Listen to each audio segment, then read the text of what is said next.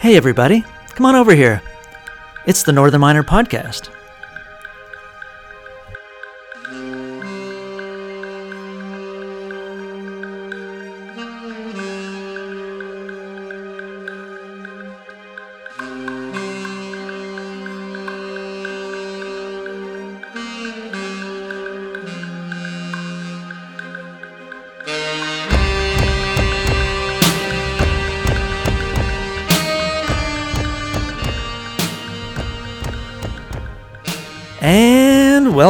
To episode 96 of the Northern Miner podcast. I am your host, John Cumming, the editor in chief of the Northern Miner.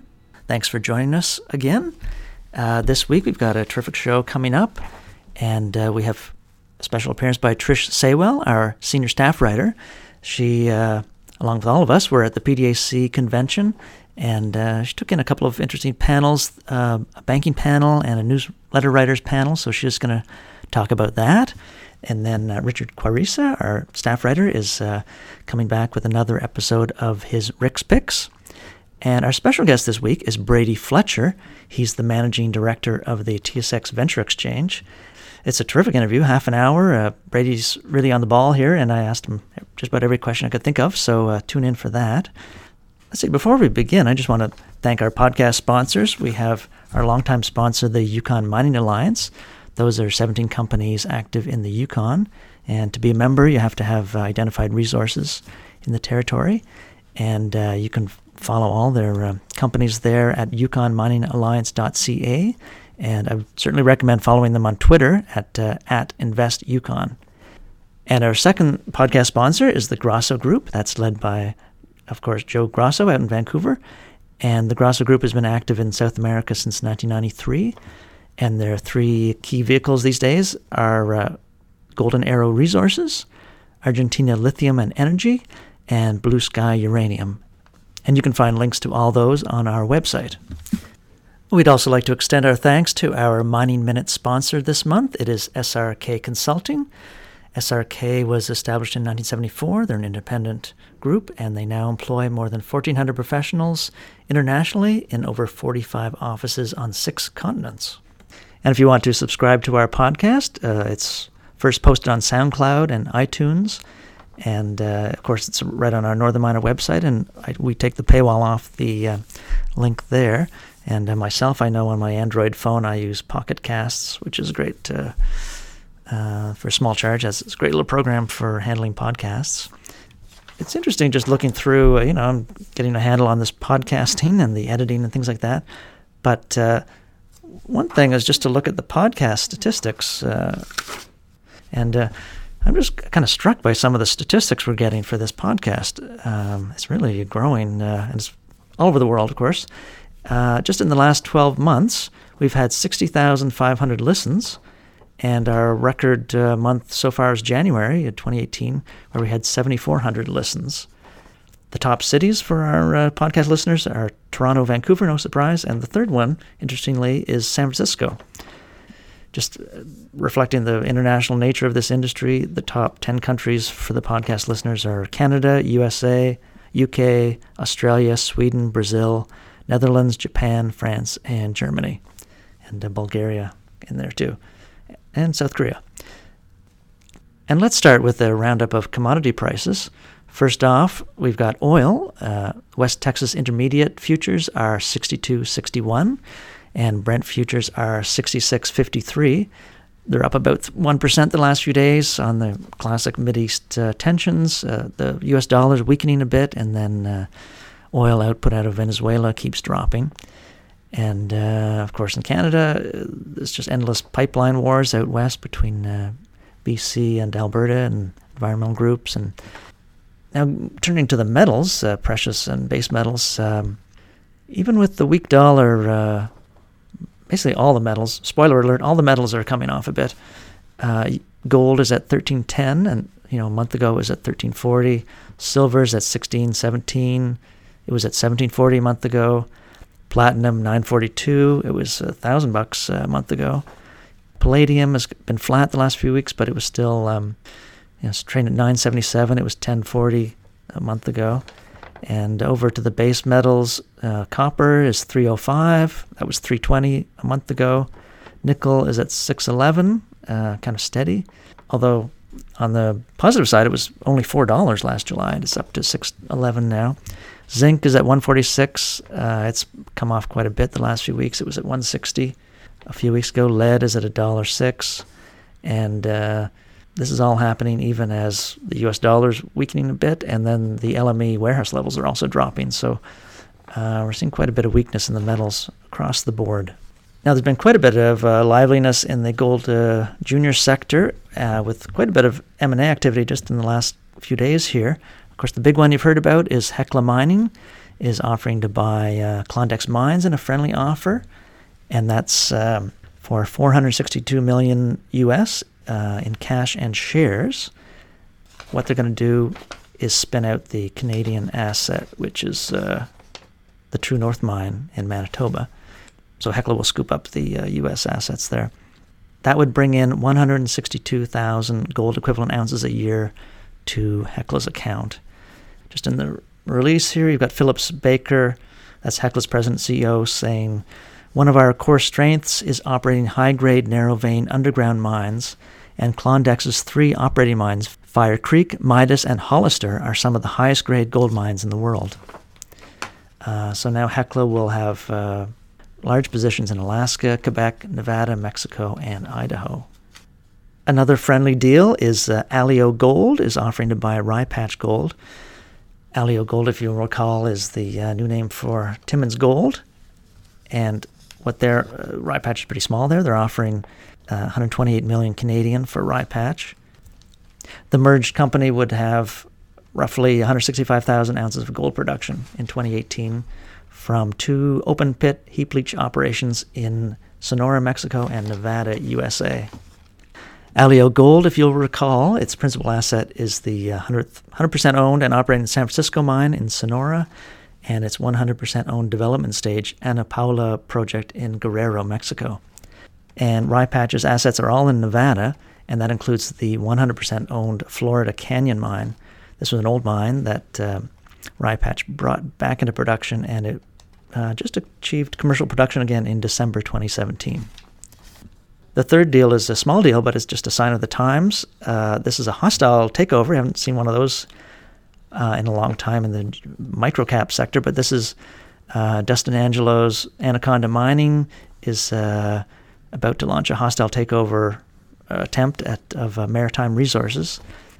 Anaconda Mining has a uh, mine in northern Newfoundland, the island of Newfoundland, and Maritime Resources has assets around there. So this would add to um, Anaconda's resource base, and they feel they could develop it at a lower cost. And with February coming to a close, the uh, TSX and TSX Venture Exchange comes out with their bulletins for the month, and uh, just, some things that st- stood out in my mind looking through them. Uh, the most actively traded mining stocks for February were uh, First Quantum, Kinross, Eldorado, Barrick, and Lundin. And the largest price change, this is on the TSX, was Agnico Eagle Mines, which dropped uh, almost $9. And the largest percentage price change uh, on the positive side was uh, Nautilus Minerals, which was up 43%. They're the uh, ocean floor miners, or would be miners. And some of the largest short positions in February, uh, at least on the mining side, were Ivanhoe Mines, the Class A shares, Sandstorm Gold, and Eldorado Gold. And some of the uh, largest increases in short positions in February were Ivanhoe Mines, McEwen Mining, Osisko, Lundin, and Yamana. So some big names there. And the biggest mine financing in February was Torex Gold, which raised $63 million. And one, one thing that just stood out in the name change department, uh, at long last, Shore Gold has changed its name to Star Diamond Corp. So that's great. They've always been a diamond company, and uh, they have their Star Kimberlite and others in Saskatchewan. So they're going with the diamond uh, story. So they're now called Star Diamond. Looking on the venture exchange, the the first one that jumped out at me was Newstrike Resources, most active by volume and one of the most active by value. Turns out uh, they're a marijuana company. they uh, they gave up looking for uh, minerals in the Rattlesnake Hills of Wyoming a few years ago, so they're they're actually a marijuana company. So Um, some of the ones that were the largest increase by price were Cobalt 27, of course, a, hot company these days, and then Novo Resources with their uh, paleoplacer prospect in Australia. And now we're going to take a little break and we'll return with Trish Saywell.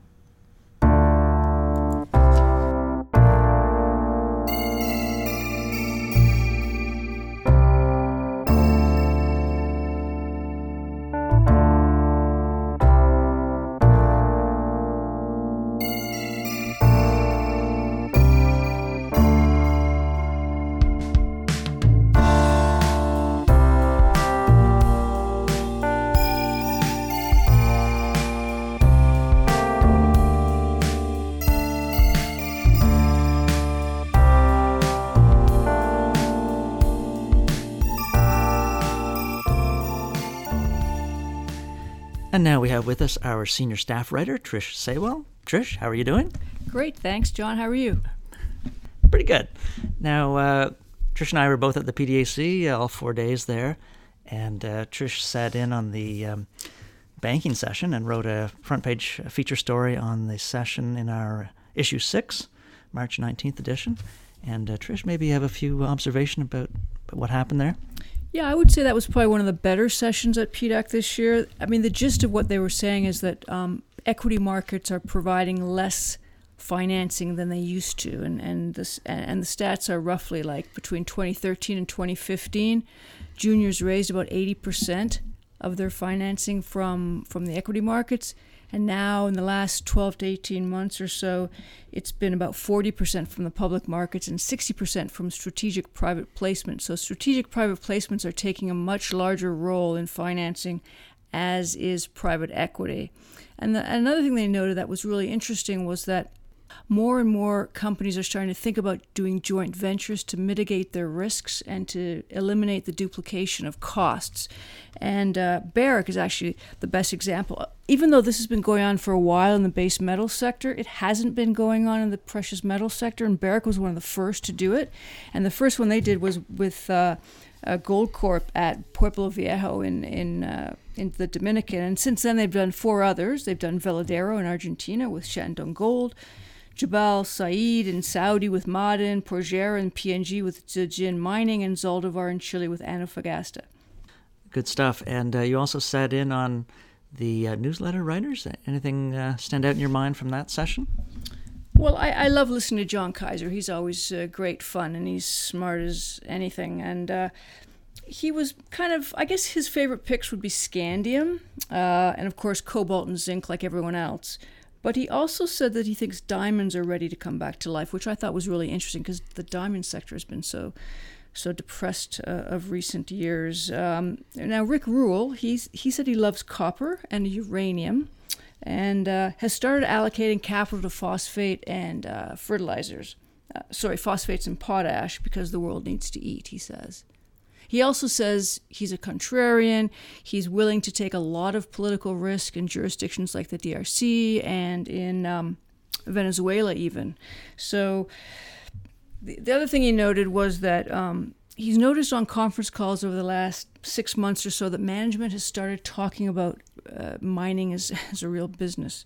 Uh, in other words, from they're moving away from old narratives of production growth and leveraging to commodity prices to more to, to things like rational capital allocation and free cash flow per share. So he thinks he's seeing signs of the mining business really starting to think and sound like a real business for once. That's good. Thanks thanks so much, Trish. That's great. Thanks, John. And now we're going to take a quick break as Trish and Richard swap places and we'll be back in a sec.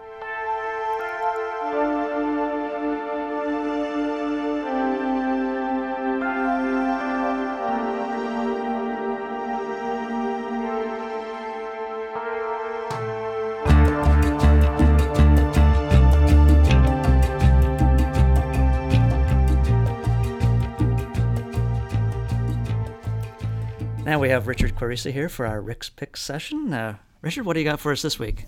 This week I have uh, three very interesting picks for the Northern Miner podcast listening audience. Uh, let's start off with the uh, with the heavy guns, the Venture Exchange. You know, this past week I was looking at a little company called Alset Minerals.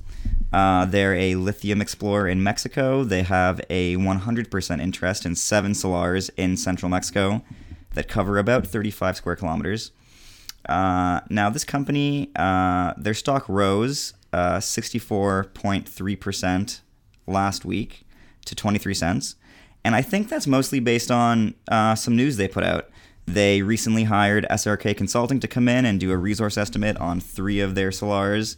And at the same time, they announced that they were in the process of signing a collaboration agreement with the Center for Research and Advanced Studies of the National Polytechnic Institute in Saltillo, Mexico. That lab focuses on metallurgy, so kind of making moves that would indicate that they're that they're really getting serious about the resource they have there. Huh, interesting. I didn't realize they had uh, salars uh, for lithium in uh, Mexico, so that's a new one on me. And uh, let's move on to number two. Number two, we're going to move on to the Toronto Stock Exchange with a company called Katanga Mining. Uh, they're focused on uh, copper and cobalt in the DRC. they've had some positive publicity lately by way of a article in Toronto's Globe and Mail, where uh, Michael Smedley, the executive vice president and chief investment officer at Morgan Meighen and Associates, gave the company some high praise.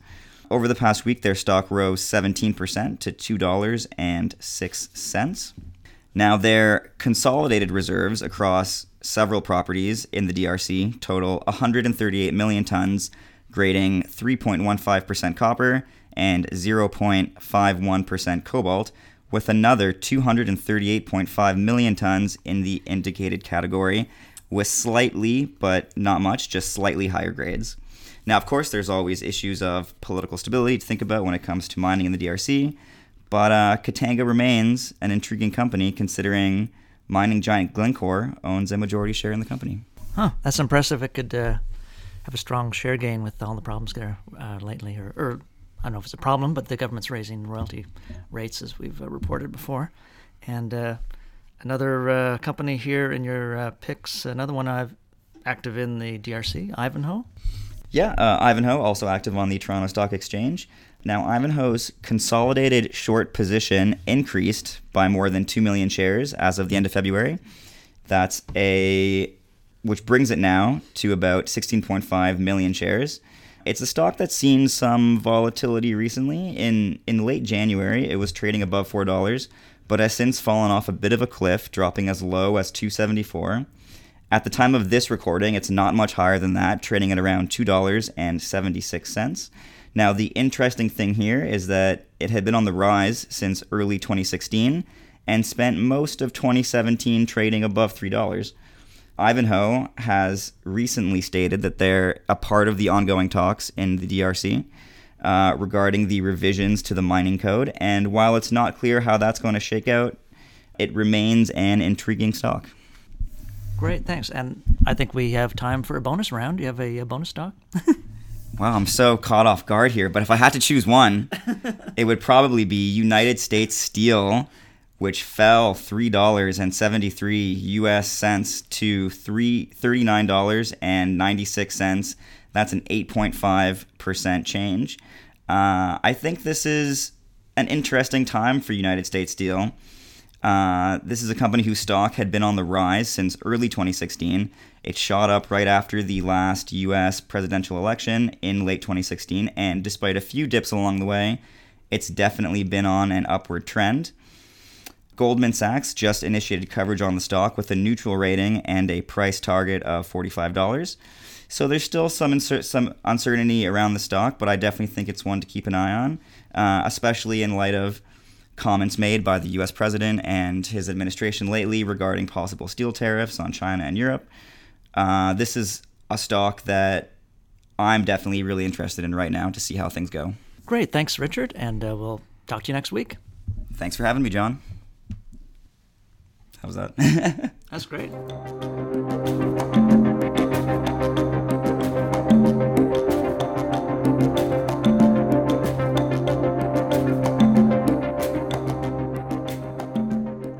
And now it's time for our Mining Minute with our Mining Minute sponsor, SRK Consulting.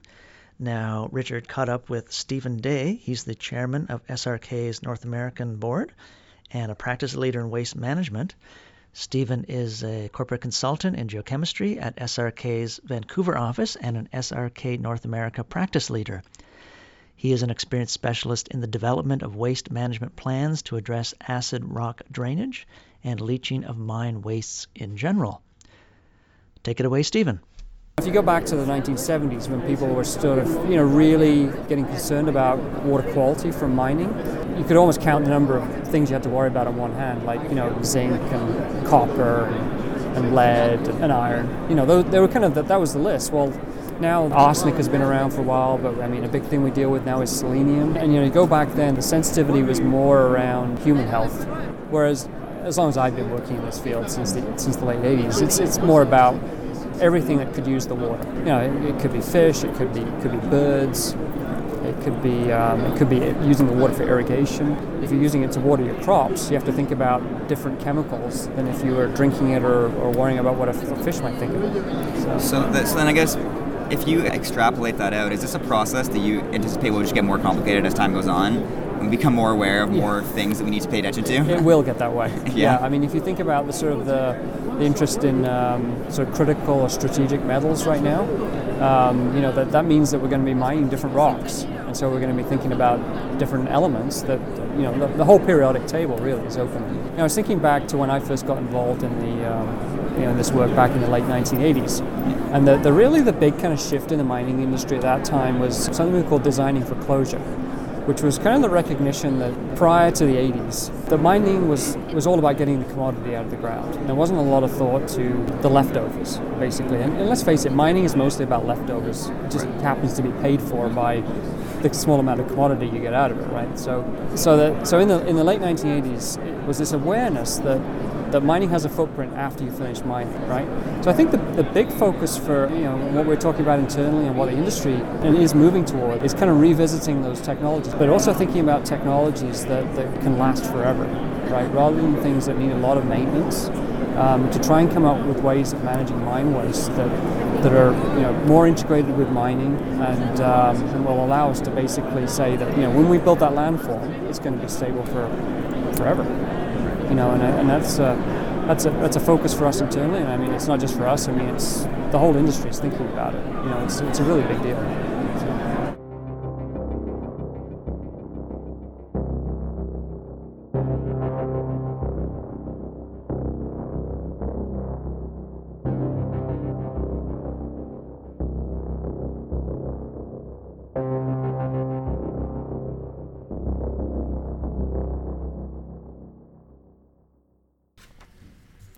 Before we welcome Brady Fletcher, the uh, TSX Venture Exchange's uh, managing director, uh, I thought we'd just look through some of the stats. Been, there's been a resurgence in uh, mining listings in the Toronto Stock Exchange and the TSX Venture Exchange uh, in 2017.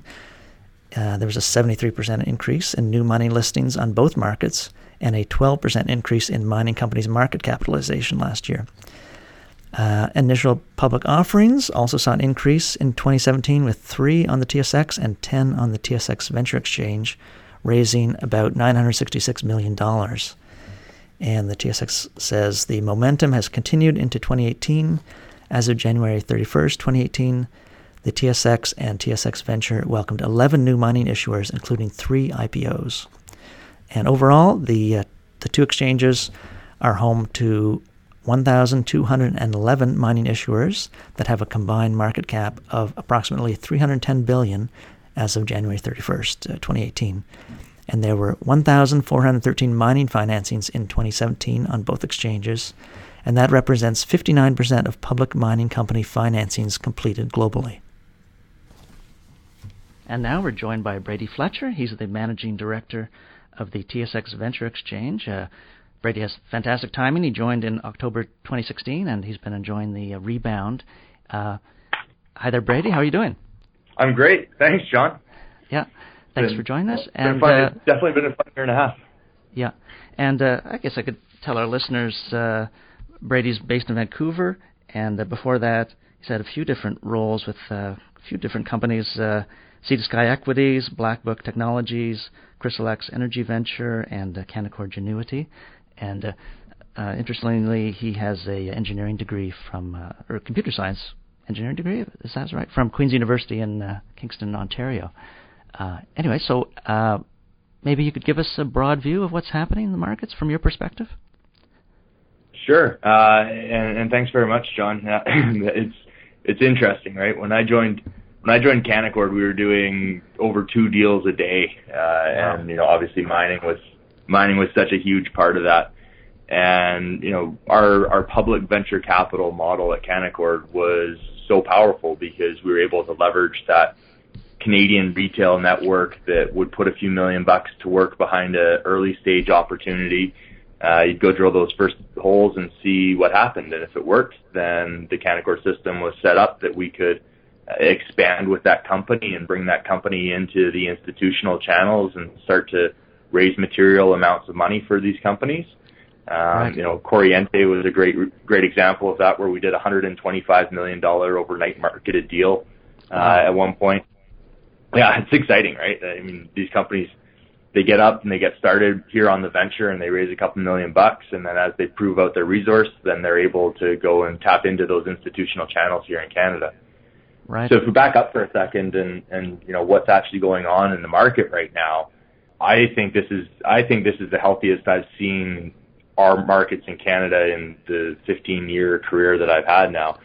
Really? And it's wow. because, yeah, well, it's because when we did our Venture 50 awards last year, we've never had kind of the uniform performance. Mining has, mining has always, has always dominated to the point that, you know, the 67th best mining company eh, would have ranked in the top 10 of the technology sector. And the way that we calculate our Venture 50 every year is tied to uh, A, share price appreciation, B, market capitalization appreciation, which might sound a little bit redundant, but when you look at market cap, it also factors in those companies that are that are financing actively, uh, as well as those companies that are using their their publicly quoted share currency for acquisitions. Right. And then the and then the third factor is actually the trading volume. And right. so it we break the entire 1,654 listed companies we have into uh, five different buckets of mining, energy and energy services, technology, uh, life sciences and clean tech, and then diversified. Mm-hmm. And when we did that this year, we looked at our 50 com- we looked at our 50 companies. We had relatively consistent performance across all five buckets, mm-hmm. um, which I thought was you know really exciting to look at and sort of demonstrated the health of the market right now. Yes. When we when we closed out 2017, uh, we did 6.1 billion dollars in financings uh, across the across the market. Wow. And I know you know cryptocurrencies and marijuana, and there's a couple of headline industries that are I think bringing new pools of capital to our markets. Mm-hmm. But 3.2 billion of that 6.1 went into the mining space, mm-hmm. and that to me that to me really demonstrates that we're out of a cycle where companies are just raising money for G&A, uh, and we saw that at PDAC as well. Uh, it's right. not just keeping office lights on anymore. This is companies are financing drill programs. Companies are putting bits to work in the ground, uh, and we're actually starting to see those results come back, uh, right. which I which I think is really exciting for the mining sector, and and partly uh, we have to give a little bit of credit to the technology space, to the crypto space, to the marijuana space for bringing some excitement back to this market. And you know, I, I think back to when I was at Canaccord and and doing the investment banking, and you're raising those first couple million bucks. It's it's all about building momentum and helping these disruptive industries and these and these new groups tap into retail capital and then scale on our markets. Uh, and we're starting to see the technology guys and, and the other industries do that. Right. From from your perspective, how do you uh, keep control on it so it doesn't get a little crazy or uh, there's scams involved or uh, with the with the marijuana and the cryptocurrency and blockchain stuff like that? Yeah, well, it's a it's an interesting question. It's always with a cat and mouse too, right? Um, yes. But but we at Venture definitely have listing standards that we adhere to. Those are those are published and they're available on our website. I also have a team of uh, 65 people across the country in my listings and my compliance teams who are actively reviewing the the disclosure and what gets filed with us, uh, the applications for the applications for different financings, uh, and the new listings applications. So mm-hmm. we we have a very close eye on companies when they go through when they go through our listings process. We do deep background checks on them. We assess their financial model. We make sure that they're raising enough money to have a year's worth of operations. Uh, mm-hmm. Uh, so you know, legitimate kick at the can for these entrepreneurial ventures. Sure. Um, but then, but then once they're up and listed with us, you know, anytime a company goes to have a name change, they file that with us. Uh, right. Anytime there's a press release that goes out, um, a IIROC provides market surveillance and market oversight, so that you know if if a share price reacts in an abnormal way, uh, mm-hmm. it gets flagged. We can chase down some additional disclosure. Right. But my compliance team is actively looking at you know what's been filed. Is this an indication of a of a change of business, or is the company really just trying to change their name from Gold Mining Co. to to Marijuana Gold Co. and and take advantage of some hype there? You know, we we've got a close eye on that here, and, and we don't let that happen. For for the layman, uh, just uh, what is the the definition of a change of business? Uh, say from a mining company to a marijuana company. When when does when do they cross the line, as it were? Sure. Uh, and I think that's one of the secrets to the Canadian venture model here uh, is that we allow companies to do reverse takeovers mm-hmm. and or qualifying transactions for a capital pool company that we have listed. But what happens when there's a change of business is that one of these gold mining companies that may have staked an interesting property, uh, drilled their first holes, if they find out it didn't work, then it's an opportunity for management to go tighten their belt. Uh, they can say, hey, you know what, that project that we had didn't turn out the way we wanted it to. Mm-hmm. Um, so we can go back and, and say it's time for us to figure out something else to do. Right. The beauty of that is that it gives all of those early shareholders another kick at the can. It's their chance to participate in whatever management decides to do with that company next. Mm-hmm. And as marijuana got as marijuana started to pick up and as uh, the whole blockchain space started to pick up, we've seen those companies avail themselves of that same structure, mm-hmm. where a mining company that didn't work out has been able to sign an agreement with somebody that has a that has a marijuana cultivation license and can then revert do a reverse takeover and bring that business into into the the mining company. Right. So when a that company changes from being a gold mining company to being a life sciences business, they file a change of business with us that mm-hmm. dictate that dictates that they've switched their fundamental operating business. Right, right. Okay, that's good to know. And maybe uh, just focusing in on mining again uh, more closely, yeah. uh, just the IPOs of the last year, maybe the trend. Uh, what do you see there?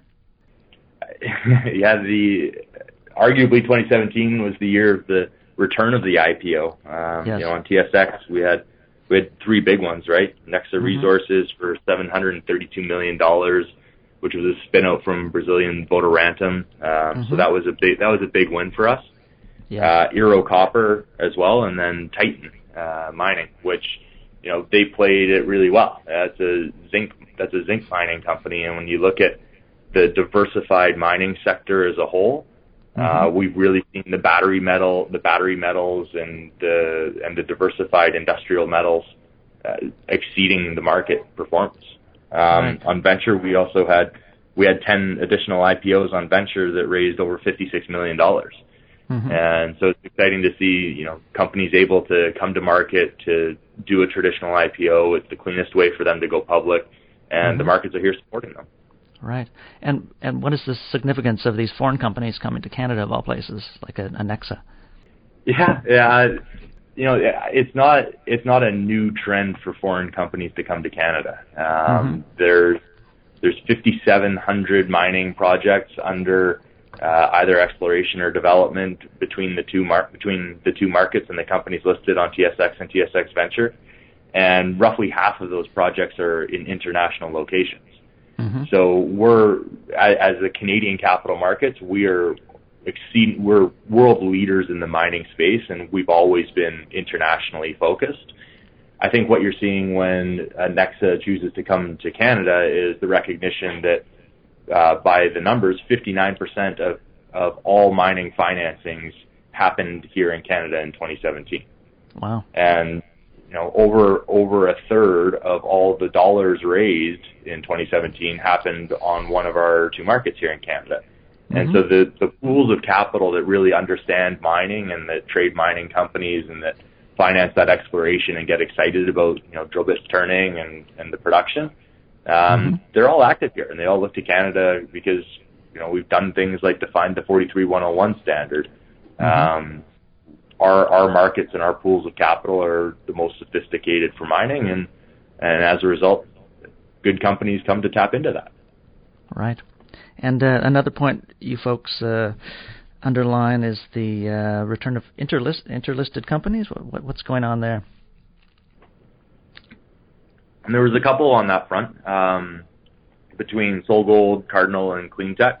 Mm-hmm. Uh, the, and I think you know it's not a it's not a slight against other markets. It's that when you think about when you think about the purpose of dual listing, it's that you want to enable your shares to be traded in the market where uh, the capital or the domestic market for the pools of capital. Mm-hmm. And listing listing here in Canada means that you're trading on the same time zone as everyone in the U.S. Mm-hmm. Um, it also means that you're getting access to that same pool of capital that's sophisticated, that understands the mining space.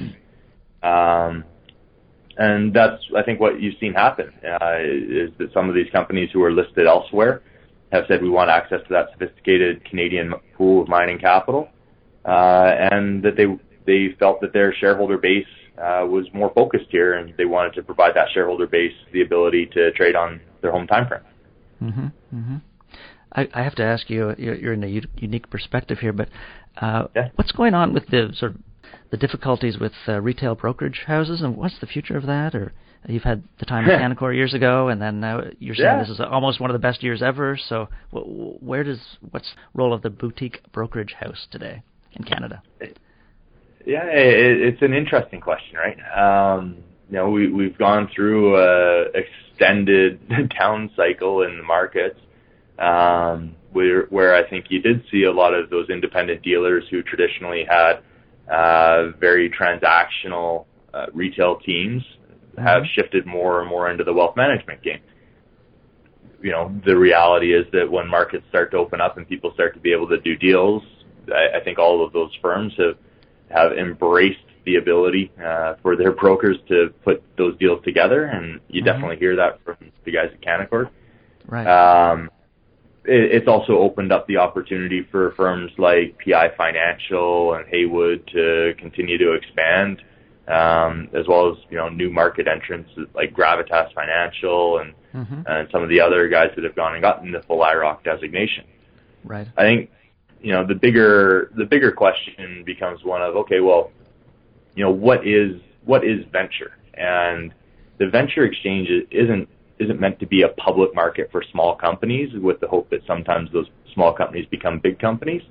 What we are is a true venture capital formation platform. Yes. And when I say that, I mean that when a company lists with us, it's not to provide the entrepreneurs and the original founding shareholders with liquidity on day one. It's mm-hmm. not meant to be a big flashy IPO where companies are, are getting liquidity and exiting right out of the gate you're listing with venture because you need access to capital and because you want the most efficient, fastest way to do it. That's the ability for companies to be listed with us to do bought deals, uh, for companies to raise sequential rounds of capital so it's less dilutive. It means that you can go and you can raise a million or two million dollars to test a project. If the project works out, then you can go and you can raise a, a sequentially larger amount of money at a higher valuation which is mm-hmm. less dilutive for the business. Yes. And when you tie this back to the original question of, of you know, what about the independent dealers? I think this is uh, we're in an evolution right now where you know the venture market has to be focused on how do we provide the issuers listed with us with the best access to capital, and mm-hmm. we continue to streamline the rules and the processes for our listed issuers to access capital if that if those pools of capital change, that it's not entirely it's not as heavily weighted to retail, and we do start to see small cap institutions or pools of private equity or larger family offices wanting to play. Um, you know, it's about us figuring out how to how do we adapt our market to make sure that the companies listed here have the best access to those different pools of capital. Right, right. Good stuff. And another sort of big picture type question for you. Uh, we had the, all that period of consolidation of stock exchanges years ago, and things have settled down. Or, or what what is the situation with the the big uh, consolidations? Yeah, it, well, we we went through that with TMX too, right? Uh, sure. I, yeah. This is before my time, but the whole Maple transaction. There's a balance, right? And there's a balance between uh, consolidating all the stock exchanges and the synergies of of being able to uh, lever the same technology and trade matching engines and pieces that are uh, in the background to enable us to operate this efficient market. But then there's also, you know, we're all in competition for listings, and at some point, um, you're competing with yourself, right? Uh, yes. And so I think when you look at the consolidation of stock exchanges and you try to figure out what makes sense, it's about it's about how do you open up new pools of capital and how do you streamline the listings process for mm-hmm. your clients.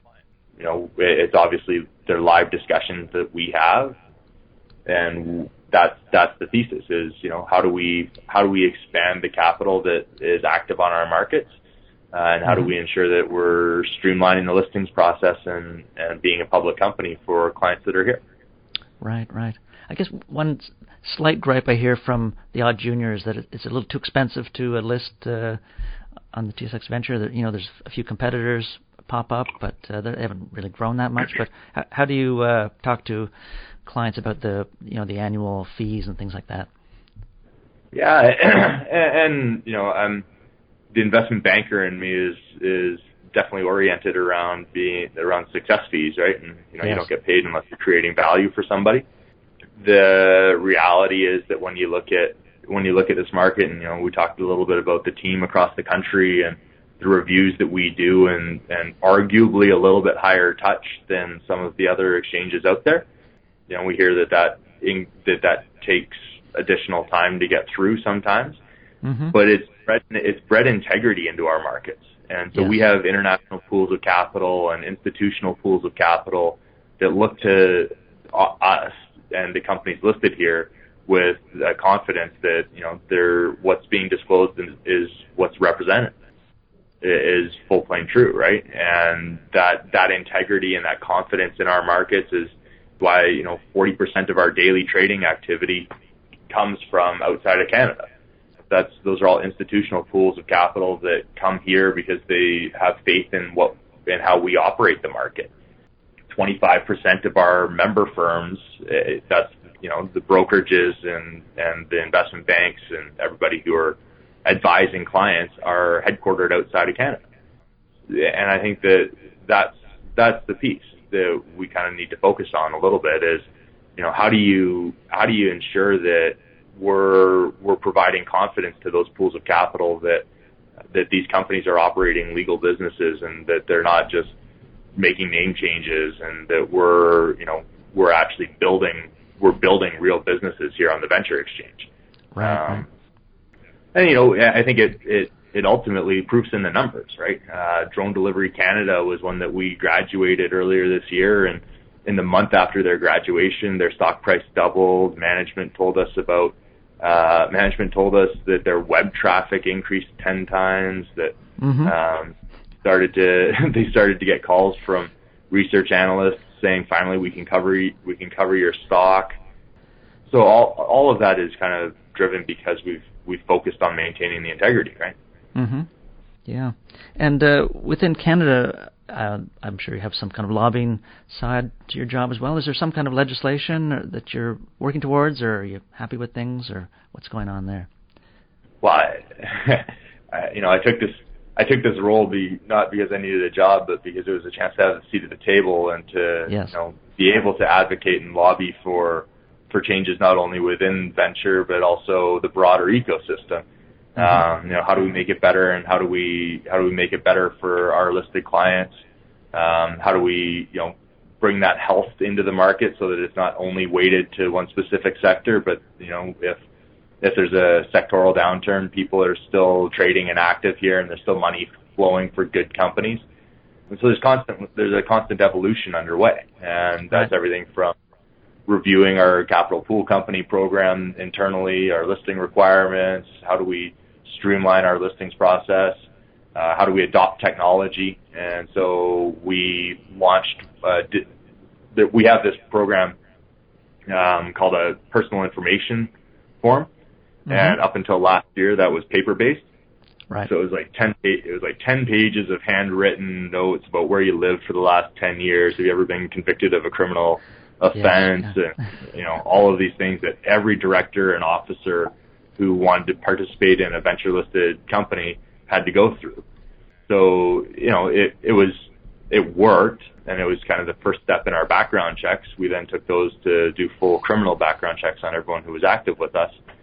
But uh, you know, the reality is we can use technology to do that a lot better. So we rolled out a digital version of that last year, which now enables directors to be at their at their vacation property over Christmas, and they can submit their directors' personal information forms to us online.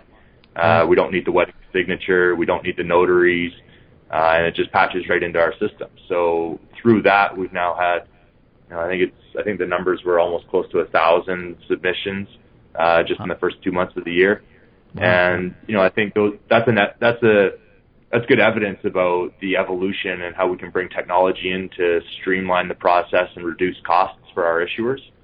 Go ahead. I think I think of uh, Rob McEwen. If if you hear him give speeches, it's almost like a stump speech where he he talks about the uh, incredible rise of paperwork over his career. That he, he's going to put his foot down and demand less uh, paperwork. So it's good to see there's at least Oh. some some. Uh, Yeah, it, Progress. the amount of paperwork absolutely insane. Um, Yeah. But it's not it's not just driven, uh, you know, part it's it's a culmination of regulation and of everybody wanting more information and everyone being afraid of uh, litigation, and so you know I- there's a lot of good reasons behind that. But you know, there we we have technology out there that allows people to not have to print ten pages, not have to print ten pages out and courier it from Botswana, Africa, where they were on mine site, right? Like yeah, you know, we can do this stuff online now, uh, and it makes it so much easier for a, director to be able to save that information and just apply it to whichever company they're joining. right, right. Um, we're we're continuing to drive that adoption of technology throughout all of our listings processes. So we have our V-file system, where an issuer can can just automatically submit their price reservation and their and their private placement information to us. We're looking at ways to use uh, technology to enhance the visibility of our issuers, and we mm-hmm. did it with we did it with the Venture 50 companies. We had over 400,000 views of our Venture 50 winners in 2017 and that's through social media channels. And we put these videos together, and we help bring attention to the companies that are listed with us. And then you know there there is the part of my job where where when you hear about about how other markets operate or about you know the increase in regulation on either the independent dealers or on companies, part of my role is to be the advocate for all of our stakeholders and to be able to have those discussions with the securities commissions or with IIROC uh, around things like suitability and, and and try to bring some some modicum of uh, of normalcy to the discussions, right? Where you can Right. aggregate everything up and understand understand what's going on, and then be able to advocate for uh, what's what's the right level of of oversight. Right, right. And uh, just uh, from a practical perspective, uh, I'm just kind of curious how the TSX Venture Exchange is tucked into uh, the rest of the larger TMX group, and if if a person wanted to meet a, a venture person, what cities are you in, that kind of thing. Yeah. Um, well, start start with the easy one. Uh, we're we have offices in Vancouver, Calgary, Toronto, and Montreal, and you know obviously welcome investors, companies, people, stakeholders to to come by or schedule a meeting with us. Uh, Mhm. You know we're we're active and we listed 143 new companies last year on Venture, so uh, there's a lot. Yeah, you know you, you hear about all these the, like the headlines of the death of the IPO that were happening early last Mhm. year, and Yes. you know the discount the strength of the reverse takeover and how that's enabled companies to list and grow with us. Um, Right, exactly. Yeah. great, great case studies there are like Canopy Growth Corp. They did their RTO in, in 2014. Wheaton Precious Metals, even, you know, $12 billion TSX 60 company was a CPC originally. And so that, those are the companies that, you know, list on venture, grow on venture, start with us here. Mm-hmm. And I think that to your question of how do we fit into the broader TMX group, venture is all about the about being able to work with these companies early in their life cycle uh, when they're still figuring out what the revenue model is or still figuring out what that what that first drill target looks like um, when they're just raising those first couple million bucks and it's you know getting out and testing it. I find it the most exciting end of the market where you know these are these are step function increases to companies. It's yes. you either have either have an asset or you don't have an asset, right? Yeah. And uh, and so you're you're working with these companies in those early days of defining what their resource looks like. And then as those companies start to grow and they start to raise sequential rounds of capital and they start to say, hey, you know what, it's important for us to have the ability to be included in something like the TSX index mm-hmm. or to have ISS and Glass Lewis advising their institutional investors to invest into us. At that mm-hmm. point, they graduate to TSX.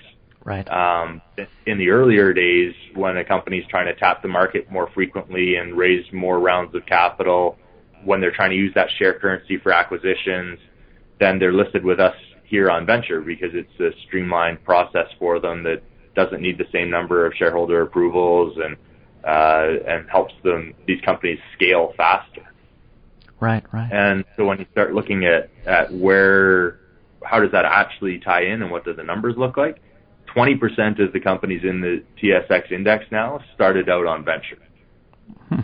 So, you know, it's over 600 and over 640 companies have graduated off of this market up to TSX in the last right. 15 years.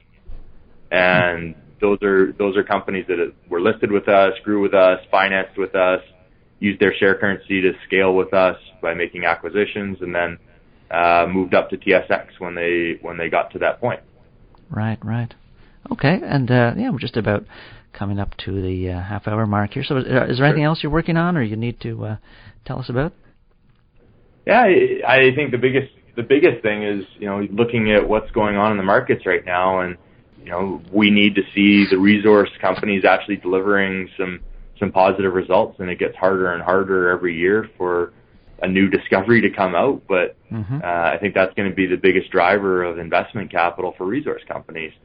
Um, at the same time, you know, the evolution of the evolution of Tesla and the need for for batteries for electric vehicles and uh, the use of zinc and copper for uh, developing countries, and uh, you know, it's four times as much copper required in it's four times as much copper required in an electric vehicle.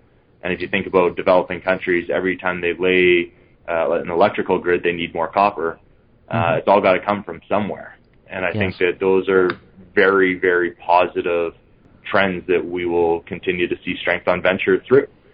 Yeah. Well, it looks like a strong year ahead, and uh, thanks for joining us, Brady. Good luck with everything. Thanks. Yeah, no, year to year to date, we're 1.9 billion dollars in financing already. So it's wow. uh, yeah, it's markets are markets are here, the window's open, and uh, we're here to work with companies. Great, good to hear. Okay, also so long. Thanks very much.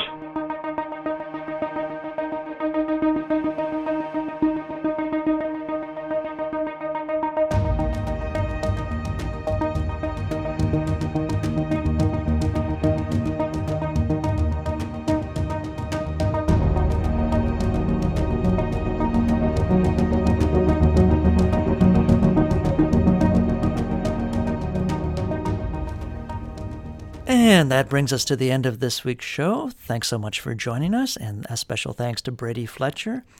Uh, gee, just just the kind of guy you want to see running the TSX Venture Exchange. And be sure to like us and follow us. Uh, tell your friends about our podcast. We want to see this thing uh, keep growing and extending our reach around the world. And in the meantime, have a great week, and we'll see you next episode. Bye bye.